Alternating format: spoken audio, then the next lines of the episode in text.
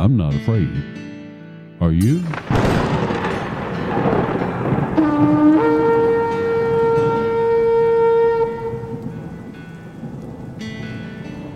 The Watchman Speaks discusses biblical solutions to modern day dilemmas. I'll tell you the truth, even if it's not what you want to hear. I am the old watchman, Ezekiel. I pray you listen.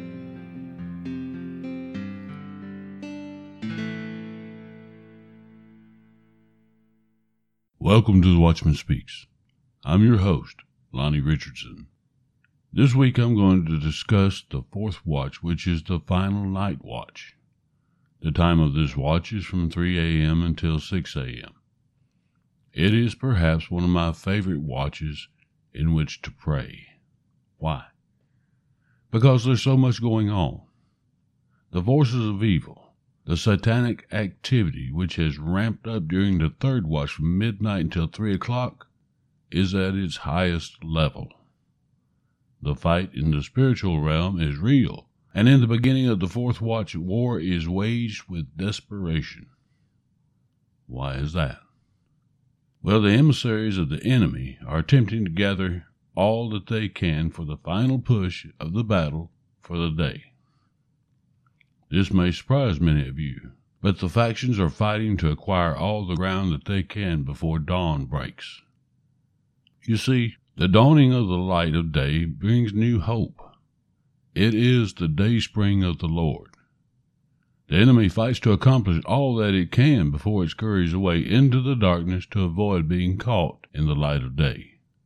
There are witches who have converted to Christianity who, when interviewed, shared that they would leave their body in a spiritual sense and would hasten back before the dayspring, or otherwise they could not return.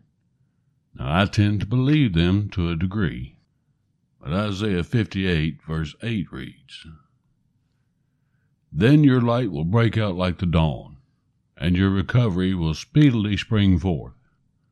Your righteousness will go before you. The glory of the Lord will be your rear guard. And for the sake of argument, I like to refer to Job 38, verses 12 through 13. Have you ever in your life commanded the morning and caused the dawn to know its place, that it might take hold of the ends of the earth, and the wicked be shaken out of it. The dawn takes hold of the ends of the earth, and the wicked are shaken out of it. I like that. My righteousness shall go before me, and the glory of the Lord will be my rear guard. I like that. However, such was not the case on October the 7th when Hamas attacked Israel and viciously murdered over 1,400 people who were preparing to celebrate one of their holy days. On that day, evil was unleashed into the world. The same can be said for the 911 or 9/11 attack on the United States in New York City, Washington, D.C. The question arises is God attempting to get Israel's attention? Or America's attention? Is God trying to get Hamas' attention? The truth is, I can't say one way or other. But I have to wonder if Isaiah chapter 8, verses 19 through 22 has come into play. And that reads, When they say to you, Consult the mediums and the spiritists, who whisper and mutter. Should not a people consult their God? Should they consult the dead on behalf of the living? To the law and the testimony. If they do not speak according to this word, it is because they have no dawn. They will pass through the land hard pressed and famished. And it will turn out that when they are hungry, they will be enraged and curse their king and their God as they face upward. Then they will look to the earth, and behold, distress and darkness, the gloom of anguish, and they will be driven away into darkness. Should a person or a nation consult the dead on behalf of the living? Let me think about that for a hot minute. Some may say that we as Christians consult the dead, being that Jesus was crucified. However, I would point out that the bones of Jesus have never been found. Why? because Jesus is not dead. he lives. He overcame death, hell, and the grave, so that we can someday do likewise. The bones and other religious founders are still in their resting place. Their bones are in known locations, or the locations would be known for certain should a search for them be allowed by the followers of those religions. So, should the dead be consulted on behalf of the living? No, of course not. Of course, there are factions and cults of America and worldwide that believe in consulting the dead. Saul found this out the hard way when he disguised himself and approached a witch to consult with Samuel.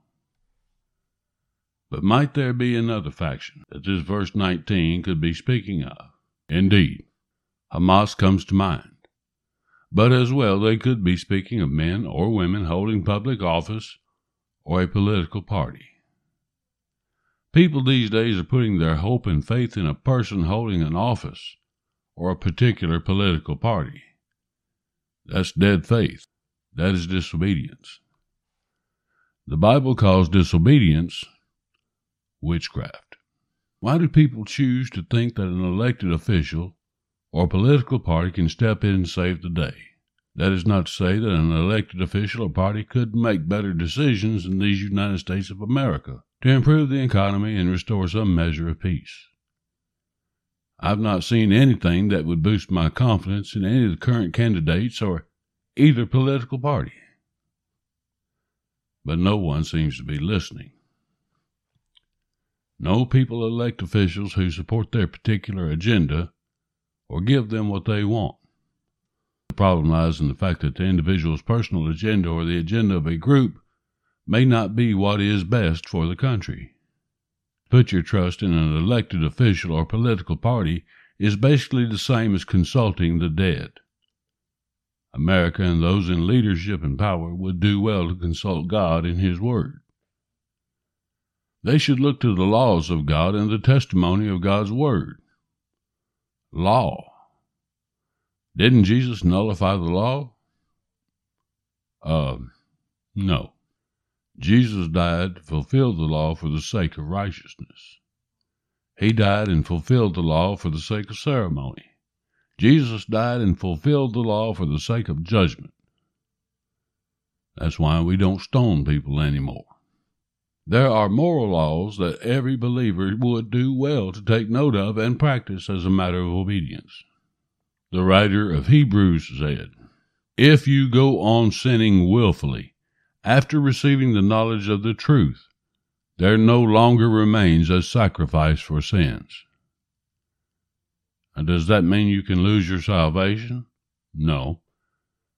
It means that it is doubtful whether you were saved in the first place. But what about the testimony in verse 20? That would be testimony of the forefathers. Who are the forefathers? That is the testimony provided by the Old Testament. The Old Testament was once known, and still is, as testimony of the forefathers. Testament is a root for testimony. If a nation does not speak according to the word, they have no dawn. They are in darkness. They will be in distress and driven deeper into darkness. If you don't believe that, then stop, and take a look around, and tell me what you see. But there is a promise coming. Remember Isaiah chapter 17, verse 14? At the evening time, behold, there is terror. Before morning, they are no more. Such will be the portion of those who plunder us and the lot of those who pillage us.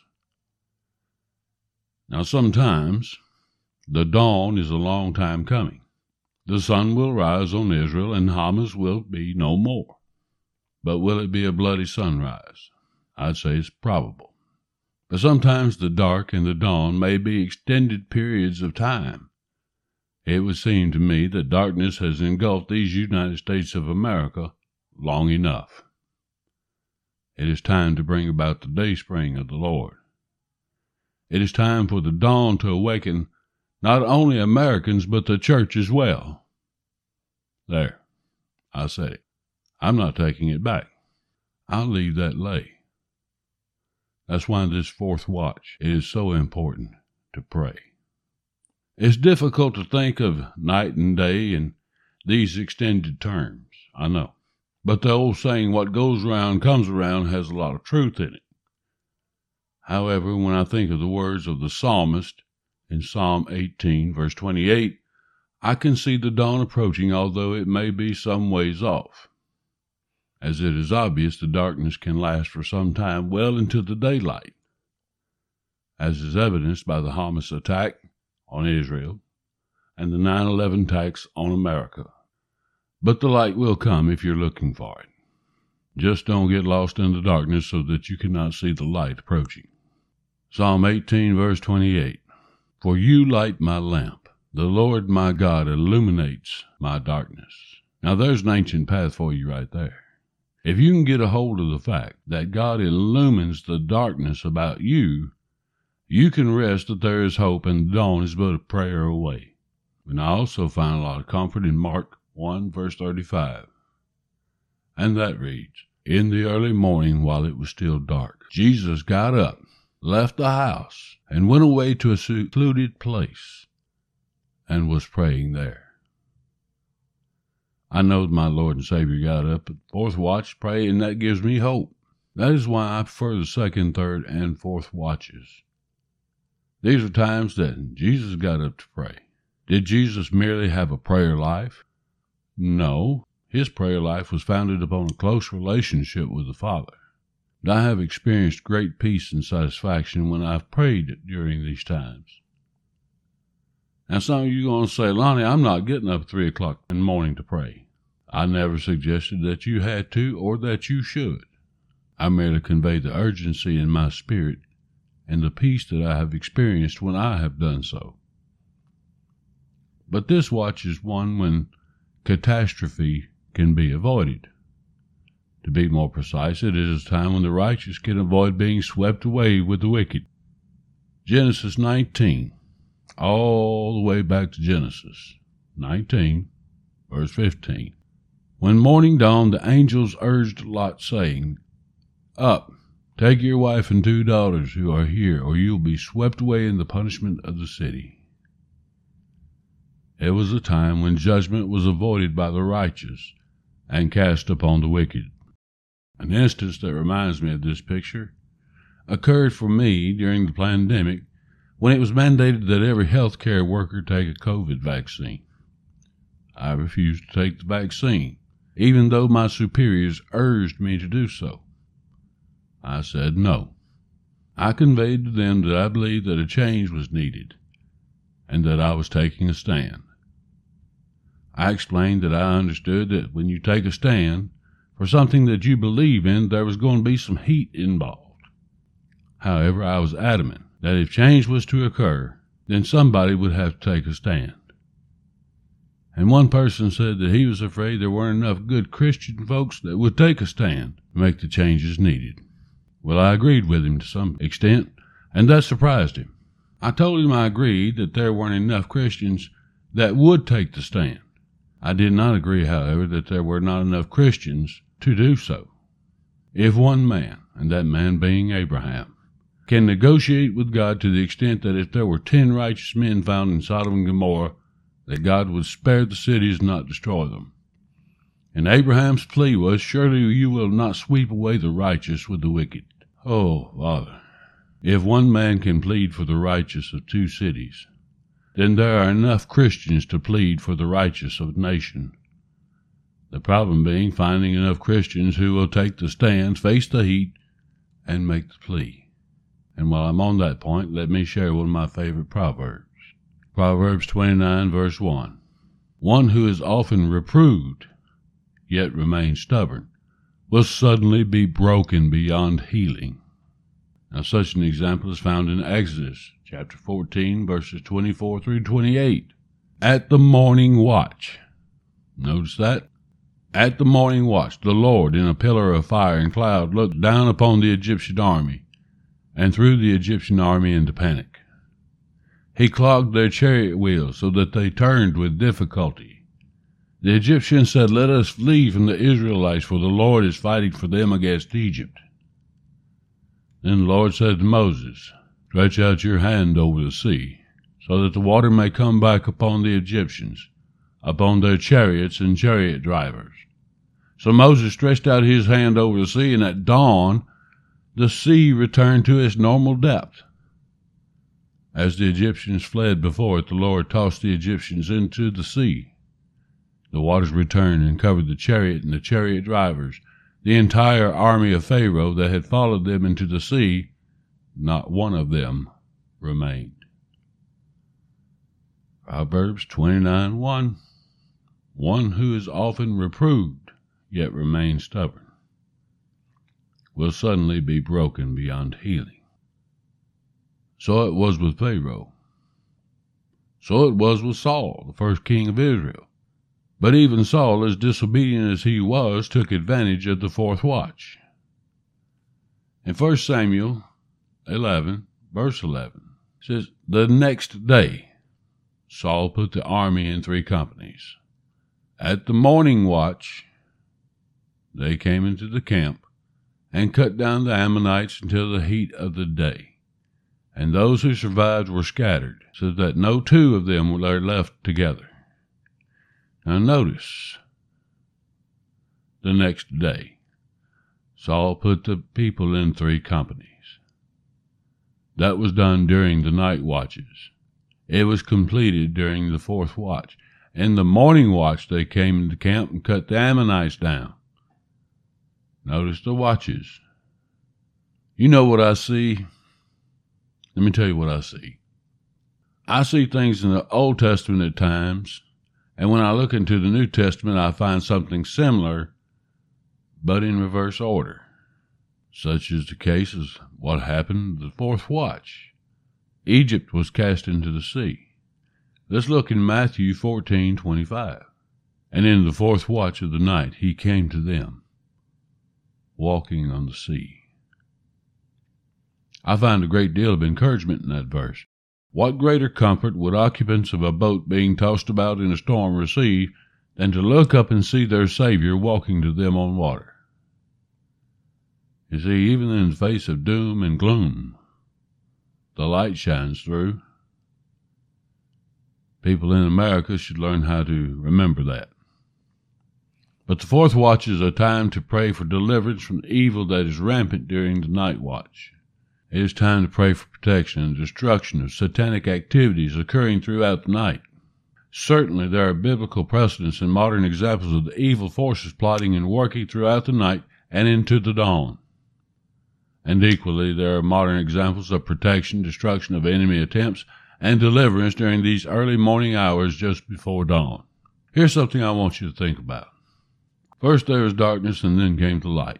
When we are in our darkest hours, we tremble, for we cannot see what the darkness conceals. When you find the light, step into that light and stand still. That which creeps about in the darkness cannot withstand the light for long periods of time. But you have to stand firm in the light, although you be surrounded by darkness. This is the concept of this watch, in that you stand firm until the dawn and beyond.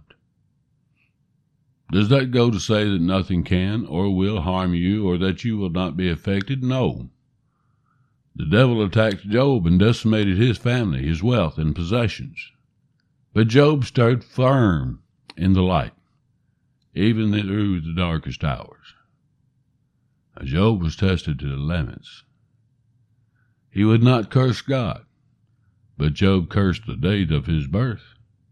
And on that day, Job chapter 3, verse 9 says, Let the stars of its twilight, that's the early evening, be darkened. Let it wait for light, but have none, and let it not see the breaking dawn. Job is saying that the day of his birth should be blotted out in darkness as if it never happened. That's some serious sorrow. And it's no wonder because Job's past was glorious. Job, verse 29, verses 2 and 3. Oh, that I were as in months gone by, as in the days when God watched over me, when his lamp shone over my head, and by his light I walked through the darkness. Hmm. This watch, this block of time in the Bible, is filled with conflict as the host of the Lord wage war against rulers, principality, worldly darkness, and spiritual wickedness. And just think, most go through their day, quite honestly, most of their life, and never have a clue as to what's going on. Now, I'm not one to say there's a devil in every bush and there's a demon under every rock. But you know what? In this day and time, it's almost so. The evil and wickedness do not even attempt to hide in the darkness anymore, exposing themselves in the light of day boldly and proudly, boasting, Here I am. You don't have to come to me. I'll bring it to you. The evil in this day and time does not even attempt to hide itself in darkness. Now let's talk briefly about how Jesus observed this fourth watch. Now we know that he arose early to go out and pray. We know that he was coming back to the disciples walking on water. We know that he saved Peter from drowning when Peter took his eyes off Jesus and cast his eyes upon the storm or the darkness that was around him. What else did Jesus do? Jesus still was in a place of judgment being judged by the religious leaders of the day. How odd it was that Jesus was being judged by those who would one day come to realization that they themselves were facing the judge.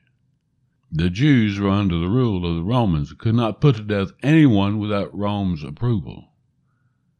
Jesus waited for what was to come silently, while the leaders put together their case against him to present him to Pontius Pilate.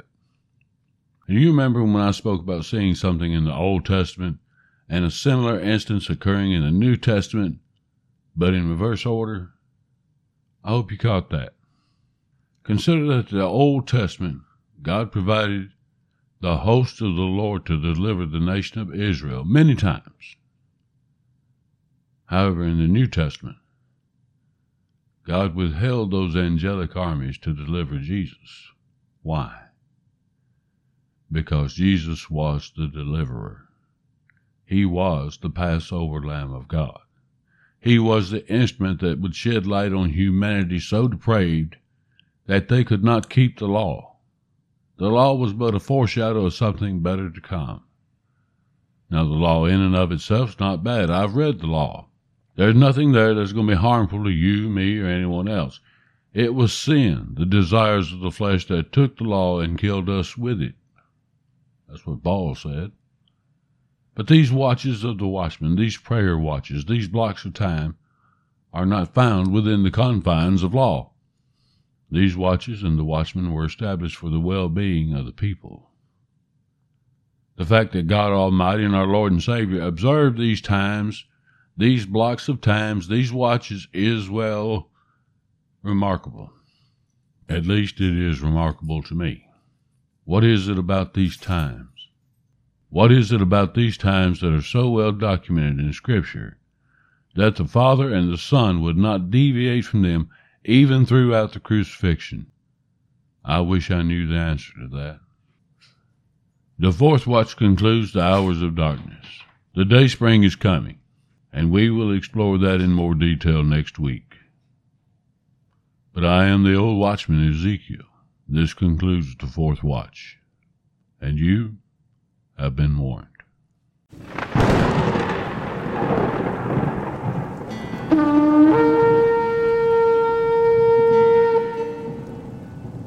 Well, that's all for now. I thank you for your time and participation. Our time together is precious to me. Please Come and visit me at the oldwatchman.com for show notes, articles, video content, book reviews, Bible study material reviews, and Bible study methods. It's my hope and prayer that you get to know me through this podcast. Through the website at theoldwatchman.com, I can get to know you. If you liked content, consider following The Old Watchman on Facebook, YouTube, and Twitter. See you next time.